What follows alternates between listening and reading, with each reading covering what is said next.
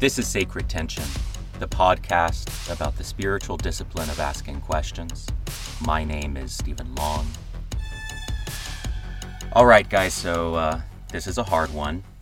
I originally had a full interview planned for this week, but in light of recent events in the world, I felt like that was just incredibly inappropriate to just go on with business as usual, pretend like nothing's been happening in the world, especially considering the subject matter and the themes of this podcast. I felt like I, I needed to say something. So, just a few days ago, a literal fire wielding mob of white nationalists converged on Charlottesville, Virginia, to protest the removal of a statue of Robert E. Lee. And this was a terrifying display. I was pretty dismayed watching the uh, the footage of it and the images of it. It it looked scary, right? but then it culminated into violence, and it resulted in the death of one person as a white nationalist drove a car into a crowd of counter protesters. And all told, through the entire event, three were killed and many injured. I count this moment, watching this unfold on my iPhone as I was cozy and detached in my bed at home, I count that moment as an awakening for me. It was uh, a shameful awakening. I had all I had always seen the racism in the United States, especially in the past few years with police brutality. I'd always been aware of it, but I was always um, I always had a buffer against it. Not intentionally. It was just uh, just the way it was. That's just how my mind was. I I had this ability to to filter out the anguish of others, and I saw it. I was dismayed by it, but it happened on a really distant plane. It was like it was like listening to the story on low volume, and uh, I'm ashamed of that fact. I really am this recent event in Charlottesville broke through that. And not only did it break through that, it it helped me become aware of racist systems in the world that I am part of. And it helped me become aware of my own ignorance. I've really struggled with how to talk about this subject, the subject of racism, and the subject of you know these recent horrifying events in our country i've really really struggled because it's dawning on me that i just know so little and that i have zero authority to speak about these subjects i don't and and you know i have authority to speak on lgbt issues i have authority to speak on on meditation. I have I can talk about a lot of stuff. I don't feel like I can talk about this. And as I struggled with it and wrestled with it, you know, as I took it to my yoga mat and took it on long mountain runs with me, I realized no, I can't speak about this subject in any enlightened way. What I can do is confess and own my ignorance. I can do that. I can confess to the fact that I have not seen the full impact of this on people of color. And I accept the fact that that realization doesn't even begin to comprehend the suffering and the anguish and the abuse that people of color have lived with for generations. I have been privileged enough to be blind to it. Charlottesville woke me up. It didn't wake me up to the full capacity of suffering. I, it didn't wake me up to this full spectrum of the suffering of people of color. It didn't wake me up to the totality of the abuse and the oppression. It woke me up to the fact that I've been unable to comprehend it. A, a really great teacher of mine once told me that there are four stages of learning. The first is unconsciously incompetent, and that is when you know so little, you are so incompetent, you don't even realize it. And then the next stage is consciously incompetent, and that's when you wake up. That's when you discover that you are ignorant and you know that there is a whole world that you've missed.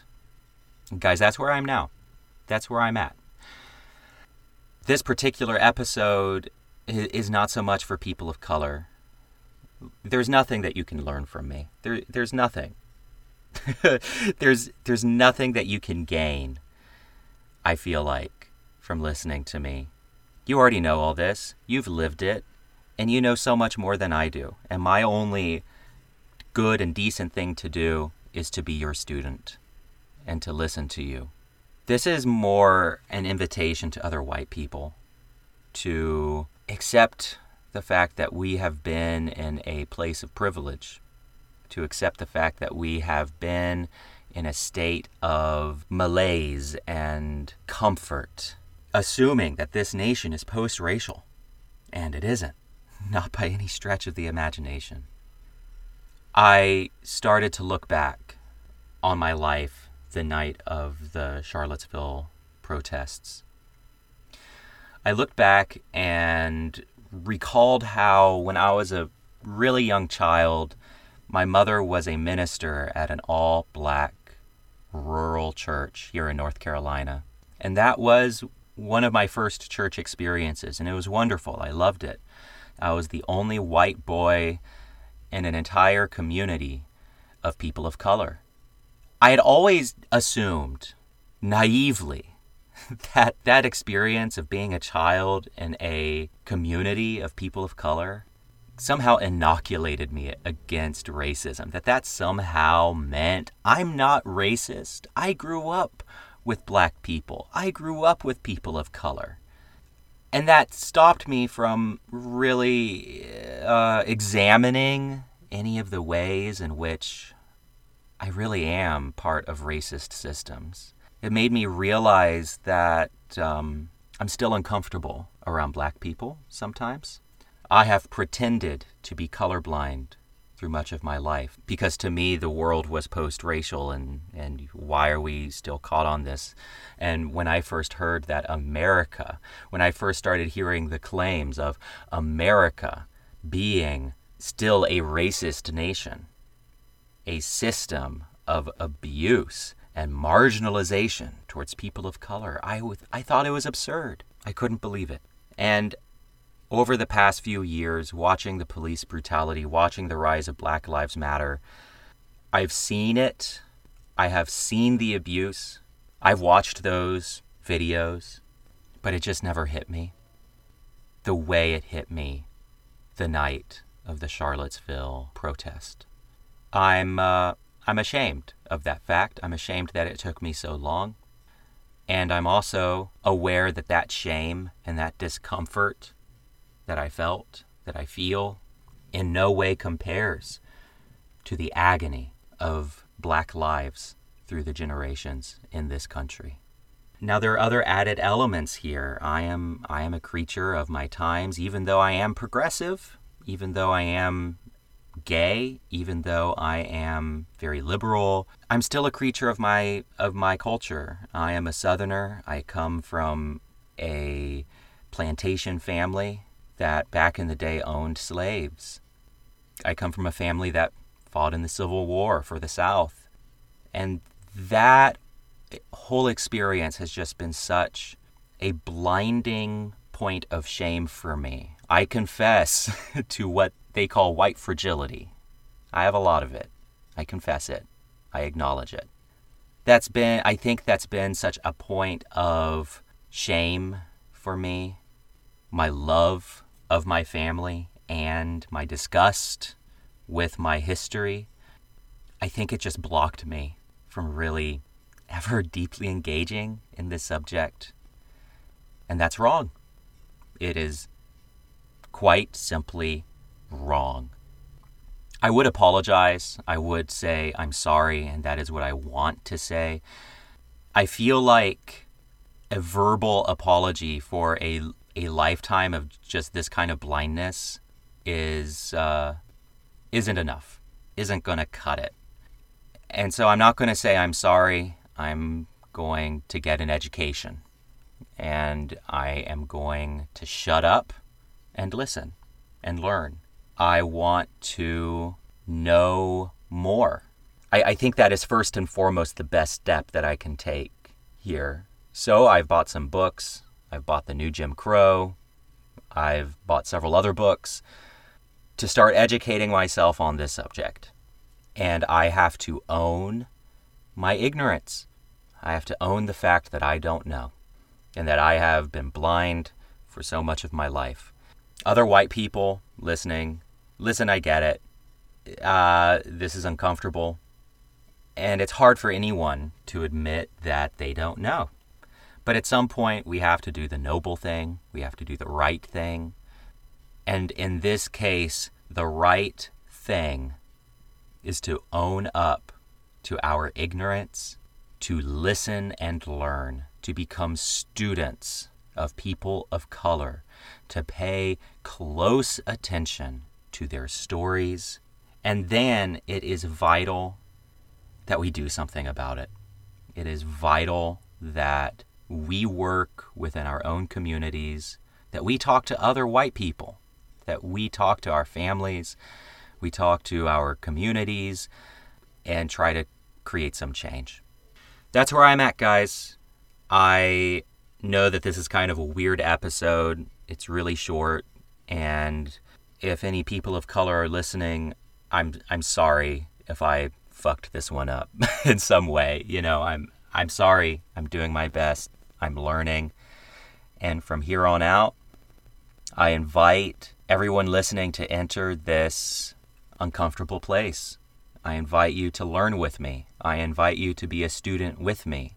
I invite you to be a, a blank slate and uh, allow black voices to fill you with a sense of justice and humanity in a way that you have not experienced before. With that, a word of caution. Um, I, I think it's it's highly inappropriate to approach a person of color and be like, "Hey, this whole racism thing, can you like explain this to me?" That is not their responsibility. I say this because I am gay and I can filter this through my own experience. It really hurts when straight people approach me and they say, "Hey, I'm a conservative pastor, but you know, I want to learn more about this gay thing. Can you teach me?"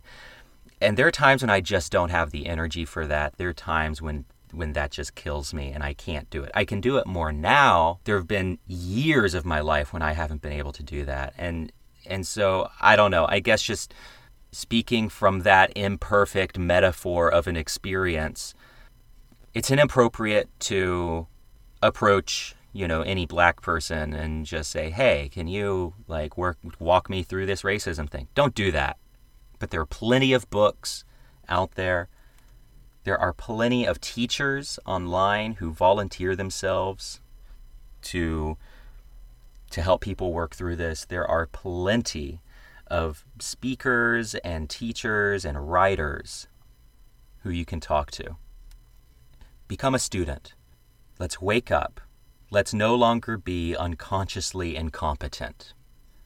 Let's move to consciously incompetent. Maybe with a lot of work, we'll become consciously competent. Maybe with a lot of focus and diligence, maybe with a lot of empathy, we can start to do something about the mess that our country is in.